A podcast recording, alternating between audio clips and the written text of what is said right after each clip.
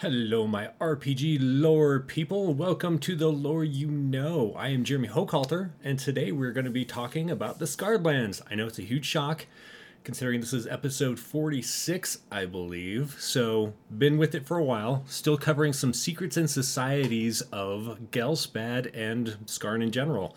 So, today, um, my plan is, unless I go crazy long for some reason uh, with the first one is to do two. They're both going to be military organizations that are on Ghelspad. Um, one is my least favorite group on Ghelspad, and the other one uh, I really don't have that big of an opinion on, but um, we'll get into the squicky one first. So we're going to talk about the Black Dragoons. So this is a military um, organization based out of Lageni. Uh, Lageni is I'm going to show you here on the map. It's part of the Calastian hegemony. Um, zooming in, maybe a little too far. Let's go there. Okay, as you see here, we have Calastia, who is ruled over by King Virduk. Um, Virduk has had this expansion going on for a while, and pretty much everything around Calastia is part of the hegemony. So Lageni here is part of that, and it is ruled over by uh, the Steel Duke. I'm trying to think of his name, Traviak. So uh, let's jump into it. Um, to the north of the nation of Calastia lies Lageni, a land soaked in the blood of rebellions, assassinations, and domination.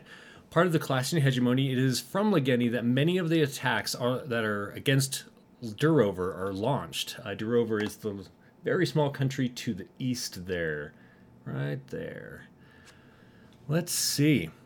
Uh, while all the troops that owe their allegiance to the steel fisted Duke Traviak are hated and feared by those that fall victim to the whims of Lageni and Calastia, none are more despised than the evil cavalry unit known as the Black Dragoons. Many a battle has been lost as the opposing side learns that the Dragoons are involved, soldiers throwing down their arms and just fleeing. In Lageni itself, the Black Dragoons are actually respected by the general populace, though they are equally as feared. Common folk praise the Dragoons for rooting out fierce Titan spawn, while whispering behind closed doors that the Dragoons' methods are savage and excessive. Though Dragoons are disciplined enough to not cause violence and debauchery within the borders of Lageni, it is not unheard of for a person who has slighted a Dragoon to be brutally slain in public with no consequences, legal or otherwise. In a land ruled by the strong, it is the meek who must pay whatever price, at least in the eyes of the powers that be. So while the stalwart foes of the Steel Duke will admit that the skill of the members of the elite force, sorry, while they will admit the skill of the members of the elite force, they likewise declare that the Drago- that the dragoons unfalteringly evil. Sorry, my reading skills need more coffee. Gonna take a drink. And let me start this one over. While Stalwart foes of the Steel Duke will admit the skill of the members of the elite force, they likewise declare that it is the Dragoons' unfaltering evil that truly terrifies their victims. Villagers that manage to escape an invasion by the Dragoons, Dragoons tell horror, story, horror stories of rape and torture. Like I said, squicky. Uh, those who are taken captive are force marched back to Lageni to be sacrificed to Chardun or occasionally sold into slave slavery for the nobility. Each of the 666 members, that's right, of the Black, uh, the Black Dragoons are heavily armored in full plate with full or with metal buckler shields. Their war horses are similarly guarded in full plate barding.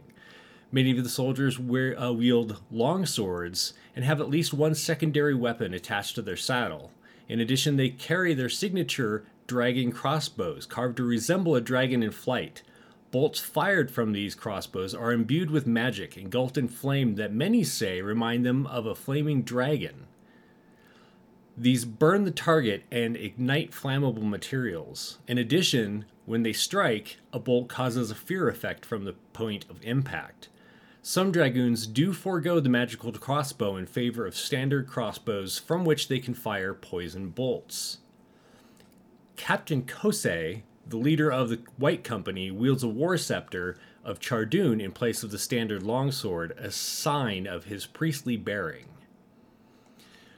The dragoons are made up of five companies, each composed of 10 wings, or 12 cal- cavalry, cavalry soldiers. A lieutenant that answers to a captain commands each wing, and each company is led by a captain that reports directly to the field marshal. The current field marshal is named Brizak, and when the dragoons are at full strength, they number 600 elite soldiers, 60 lieutenants, 5 captains, and the field marshal. Now, none of the dragoons are women. The soldiers that follow Brizak's words, uh, to the soldiers that follow Brizak's words, uh, women should stay at home to watch the clutch. Yes, like a dragonic, dra- draconic clutch. Uh, though Calastian society pers- uh, supports this outlook, Queen Galita, who is King Virduk's wife, actively spurns the field marshal in court whenever possible. There's one exception to the rule of no drag, uh, no women in the dragoons, however. The eldest daughter of Duke Traviak, who is the leader of Lageni, uh, whose offspring have only so far been female, was raised as a boy. The fiery haired Maria serves as an officer in the Black Dragoons, where it is said that her sadism and violence makes even her fellow blackguards pause. Her ruthless efficiency, shown many times in battle, including during the eradication of an uprising of dwarves, halflings, and humans in the Kel- Kelder foothills, have caused her to be a favorite um, uh, of Duke Traviak. Her four younger sisters strive to outdo her, however, to gain her father's favor. So, a student of pre divine dragon, sorry, pre divine war dragon legends Field Marshal Brizak has a penchant for the creatures that shows in the Dragoons' divisions and insignias.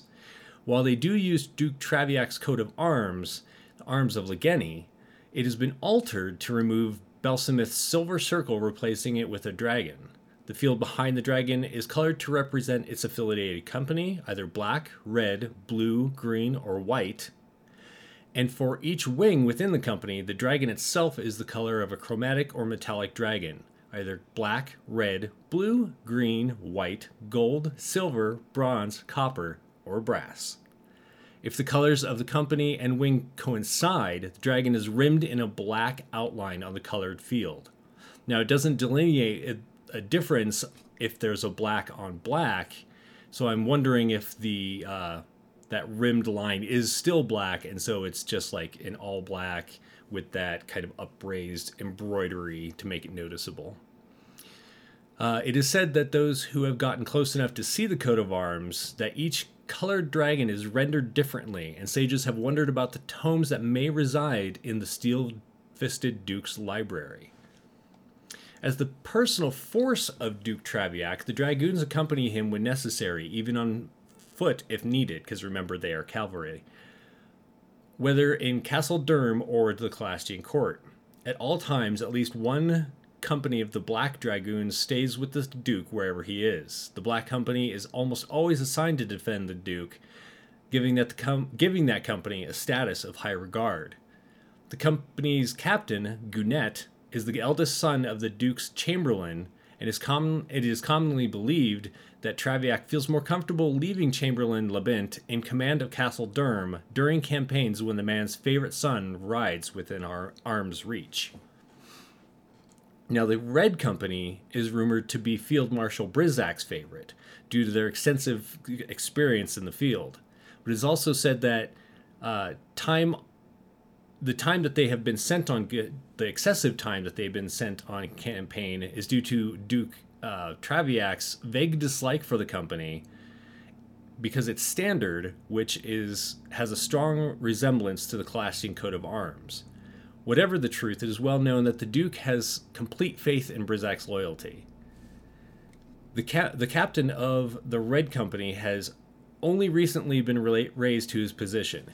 Captain Fien, uh, this one's difficult. Fianrak? Fianrak, something like that, was promoted after the former captain fell in battle in Durrover, his body unable to be returned to Captain Kos for resurrection. It is said that Thianrak is the sharpest shot in all of the Dragoons. Hello, RPG Apparel. Thanks for joining us. Take a sip there before I continue. All right, moving on to the White Company. The captain is Captain Kos. Uh, he wears a snowy white robe over his dragon armor, and his soldiers are well known to be the most fanatical when it comes to their worship of Chardun. Uh, Kos is kind of the uh, go-to person when it comes to most of the priestly duties when it uh, within the dragoons. Uh, he or his um, subordinates are the ones who do all of the resurrections, who do a lot of the healing in combat, and as we'll learn later on, deal a lot with undead. Uh, moving on to the Green Company, their leader is Captain Relep. The company tends to tends to take in those with a ranger background and often use them for scouts or um, as skirmishers if the group has to uh, withdraw. The Blue Company is one that is rarely at full strength. It is from them that the other companies draw to fill their own ranks, and so it is often considered to be a proving ground for trainees, from which they will then be pulled to join one of the other companies. The, com- the captain of that of the Blue Company, known simply as Drake, is self proclaimed to be descended from true dragons, and many who train under him are often seemingly convinced of the truth. And I will spoilers. He actually is uh, a part dragon. He is like a, a half dragon. Uh, right up his um, his stat block is gives away the the truth of that mystery. Uh, the formation of the Black Dragoons dates back to the days when Duke Aold, father of Traviak, ruled Lageni. Then Archduke Traviak was turning the tides of Lageni into turning sorry turning the armies of Lageni into a well-oiled machine of war, gathering the most skilled and brutal sorcerer sorry, soldiers he could find to uh, to bend to his will. In 138 AV, their loyalties were put to, the, put to the test when Traviak overthrew his father in a violent coup. Those who were loyal to Aold were driven from Lageni, forced to swear allegiance to the new duke, or were just outright killed. The battle for dominance culminated when Field Marshal Brizak destroyed the remnants of Belsameth's priesthood in Durm, and Captain Kos rededicated the, the temple to Chardun, the great general. Over the following few years, the Black Dragoons became a symbol of terror to anyone who might contest Tra- rule over Lageni. The grueling regiments established by Brizak and Kos under the watchful eye of the new Duke Traviak yielded a force whose bloodthirstiness is perhaps only rivaled by the most maddened warriors of Vangal and in skill by those in the Legion of Ash. Uh, if you want to hear more about the Legion of Ash, check out the Darakeene episode on YouTube. Over the last decade, Duke Traviak has waged a bloody campaign against Lageni's eastern neighbor, eastern neighbor Durrover. Incursions forced you know what? I actually have art. I'm going to take a break and I'm bring, going to bring up the art that I never thought of. My bad. There's some of the pleasant fellows in the Dragoons. Okay. So, over the last de- decade, Duke Traviak has waged a bloody campaign against Lageni's eastern neighbor, Durrover. Incursions forced through the Iron Tooth Pass in the Kelder Mountains have penetrated deep into the country, often turning the capital itself into a battlefield. The vigilance of Vesh particularly despised the Black Dragoons, with the proud Semanes, I've never known how to pronounce this one, Semanes, I believe, Vigil, uh, being reduced to a beleaguered member of Durrover's resistance. The Veshians have put a price on the steel fisted Duke's head, which seems to rise every week. Now, Traviak secretly hopes to capture Durrover for Lageni rather than Calastia, to whom uh, he owes allegiance. Um, his actions, as well as those of the Black Dragoons, are intended to create long term fear of the Archduchy. Duchy, Duchy. Establishing cultural dominance through decimation and super icky rape pregnancies. Ironically, through these actions, the Calastians are going to appear almost as saviors in comparison. In Lageni's capital, Durm, the Black Dragoons are housed in their fortress temple known as the Dragoon's Lair. This is the temple that was seized from the Belsamites that that once housed there and was rededicated to Char, uh, sorry, Chardun. If it has been uh, sorry, it has been expanded to house the entire regiment, including servants and horses. And when not training at the lair or in the battlefield, dragoons are assigned to Castle, sorry, to guard Castle Durm. The interactions between the Veshian Vigils and the Black Dragoons have led to the creation of a new magic item known as Vigil's Bane Rings, corrupted forms of the medallions that the Veshian Vigils wear. Taken during battles, these medallions are reforged into rings. Uh, they're amber jewels blackened and ugly. When within 30 feet of a spell cast by one of the medallions, the ring that the dragoons wear automatically counterspells any magic created by such a medallion. I thought that was kind of uh, interesting and kind of in the face of the vigils. I can't imagine that they would be very happy about that. I'm just going to bring up some art real quick of Brizak, that is the leader of the Black Dragoons. And here's the fellow riding a horse. And that um, crossbow on his back is a good example of what the the dragon crossbows look like. So overall, I think uh, while they are a powerful force, the dragoons are a bunch of squeaky, mean, gross fellows. They the whole rape pregnancy thing just really sets me off. But uh, if you need the the really bad guys to send after your characters, they they make a good example.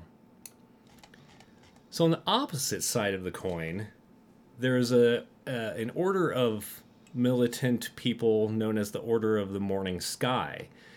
Now, these people um, can be men or women. And let me see if I can bring up some art here. There we go. And they uh, they're a much larger organization, although they're spread out over much larger territory. So let's dive in to talk about them. So the followers of Madriel are known for their gentle mercy, mercy and tolerance. Most favor peace over conflict, seeking a change uh, in an opponent's outlook rather than to engage in violence. The Order of the Morning Sky is a notable exception to this, however. The first angel's more than fanatical followers. Oh, sorry. The first angel's more fanatical followers, the Order combines a missionary zeal with an honest desire to do Madriel's work often with mixed, mixed results. The group's most visible effort is that of seeking out undead and wiping the anathema from the face of Scarn, which sounds great in concept. It's maybe the practice that can fall a little short. Uh, in this, the Order could be said to be blind to the source. On Scarn, necromancy is not necessarily considered evil, as could be said of the um, Wizards of Hollowfaust, for example. Uh, the Order of the Morning Sky has little sympathy or understanding for such individuals or groups, however, and they do not hesitate to wipe out the undead and their creators when they are found. They may be applauded for destroying a white lord or a vampire who's terrorizing a local countryside, but when they destroy a caravan of necromancers and their undead retinue, simply traveling to or from Hollowfaust, trouble can ensue. In addition, the Order has come under scrutiny for their handling of Morgaunt and infestations, which has been a really big thing, especially since the, the Blood Monsoon. When rumor of such an infestation arises, the group will travel to the sus- suspected village, blockading traffic in or out. They then allow the isolated villagers three days to destroy the infestation on their own. After which, the Order then burns the village to the ground, cleansing it with fire. Survivors are then tested to make sure they do not carry the Morgon infestation taint, and those who do are magically cured if possible or slain if necessary. Those in the order who do not uh, sorry, those in the order do not enjoy this duty, though they acknowledge that it is necessary, and those that are cre- uh, killed are cremated, and the priests of Madriel intone prayers to have mercy on the departed souls. So those who condemn the order and there are many, particularly particularly in Calastia and Darakeene, repeat horror stories, often inflated and elaborated, of the Order sequestering and purging the wrong village. ending with innocent and pure villagers being massacred and put to the torch. Even worse, that the Order, through its incompetence, has allowed Morgaunt infestations to spread because of these catastrophes. Yeah, um, so the people of neutral alignment, um, the it's it's interesting because the um, the the entry for the the sorry the uh, for the order states that they don't need to be neutral as one that follows um, tends to be that neutral good. Um, some definitely are chaotic. Uh, they're not necessarily. They also might be lawful, but what they're following isn't a lawful um, code laid down by a local government. Although that kind of gets into things later uh, as um, their um, tenants change over time uh, to not interfere. So I'll get to that in a moment. But yeah, they don't need to be uh, neutral good to be a part of the order, which is interesting. Yeah, yeah, exactly. Um, okay, so.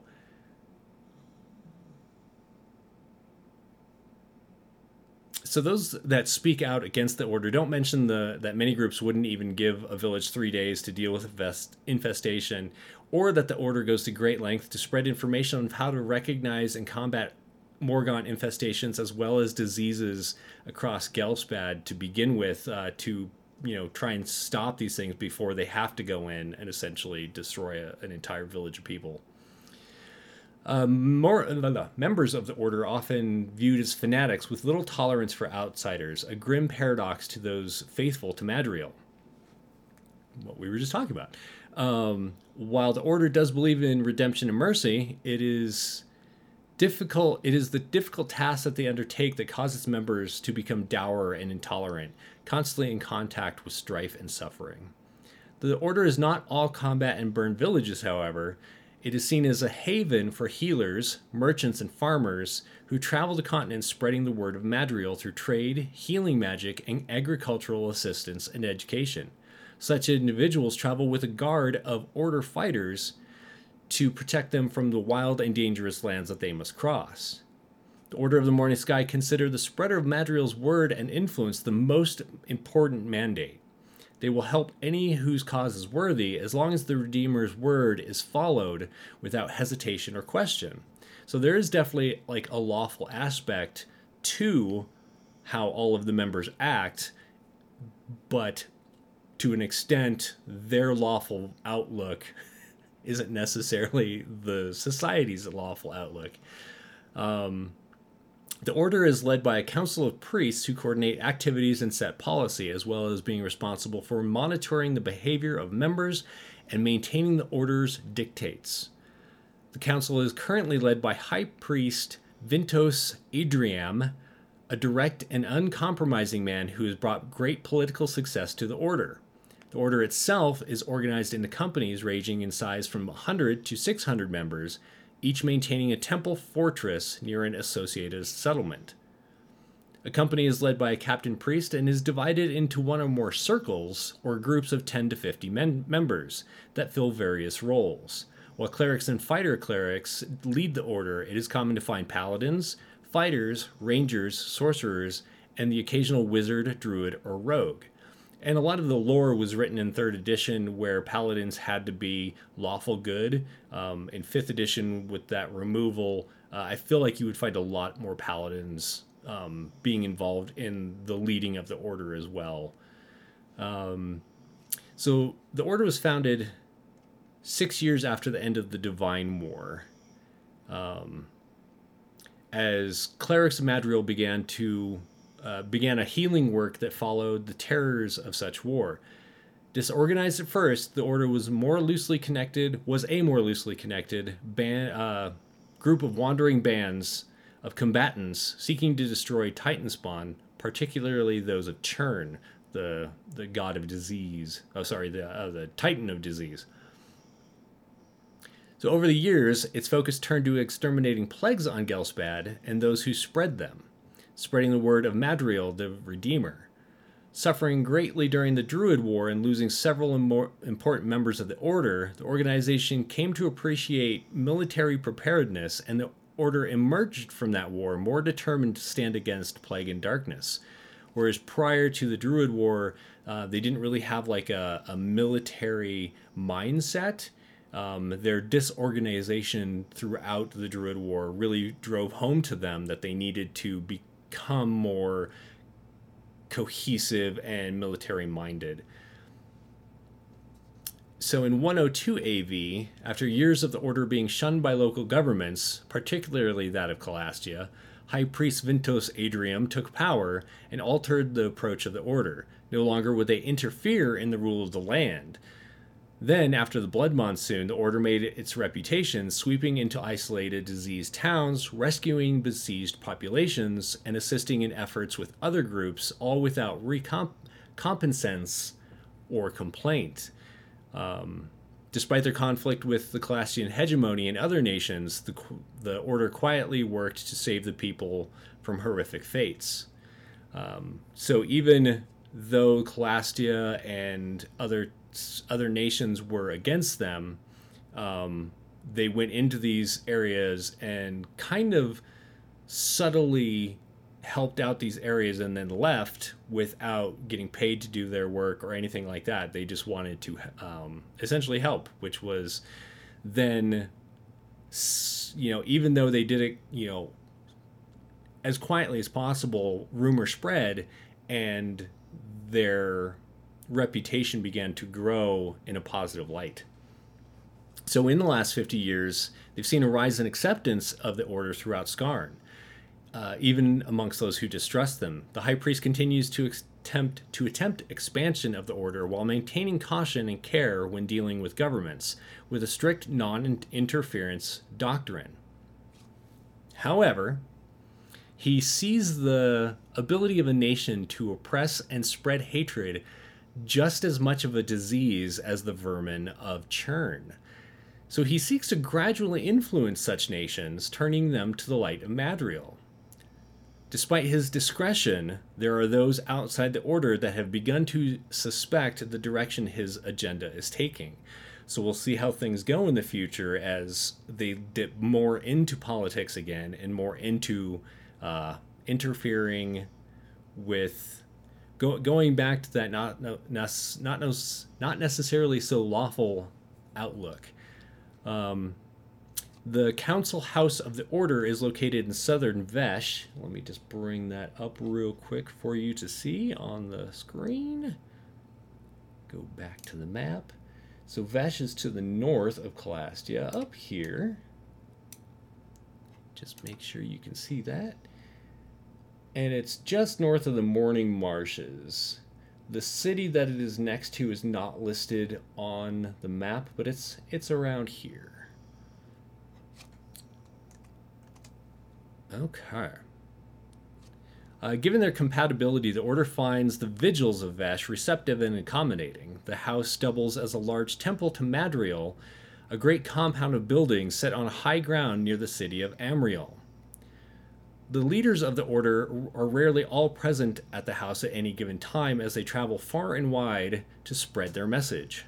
Representatives are on hand to confer on a priest's behalf, however. The temple itself is held apart from the Order of the Morning Sky, a place where any may worship Madriel without connection to the order. Uh, however, High Priest, uh, I lost his name. Where did it go? Uh, the high priest that watches over the order does tend to be the one that even the temple turns to when decisions need to be made, but he really tries to stay out of temple uh, daily action, anything that needs to be taken care of, because it is supposed to be for everyone rather than just the order. So, yeah, two very, very different um, groups, although uh, when they started off, the Order of the Morning Sky was perhaps a little. Um, I'm not going to say that they were quite in the same level of causing terror as the Black Dragoons were. However, I will say that they were definitely um, feared by those who potentially could be diseased. Um, I could see the you know uh, the the people of a village trying to hide any kind of infestation from the the world so that you know they don't need to worry about this order coming in and sequestering them and potentially burning down their village um, because of a disease. Uh, but I would say that today the order is much held in much higher regard, while the Black Dragoons are still feared um, for just cause. They're squicky. So that that's the the presentation for today. I hope you enjoyed this dip into uh, Scarred Lands lore. Next week, going to continue with secrets and societies. I have a few more to go through before we wrap that up. If you'd like, uh, follow along here on Twitch at WH Publications. If you want to follow my more day to day stuff, you can follow on Twitter at WH Pubs or on Facebook at WH Publications, or head over to WHPublications.com to see all of the things that I've published on DM's Guild and DriveThruRPG. Uh, there's new stuff coming up in the near future. One of today's viewers is the the head of that project, and I can't wait to be able to announce it and talk about it more. But until then, thanks everybody for watching. You all take care. Um, if you have any questions on future episodes, feel free to bring them up in chat or send them to me on Twitter beforehand, and I'll make sure to answer those questions. Yeah. Thanks for watching, everybody. You take care. Bye.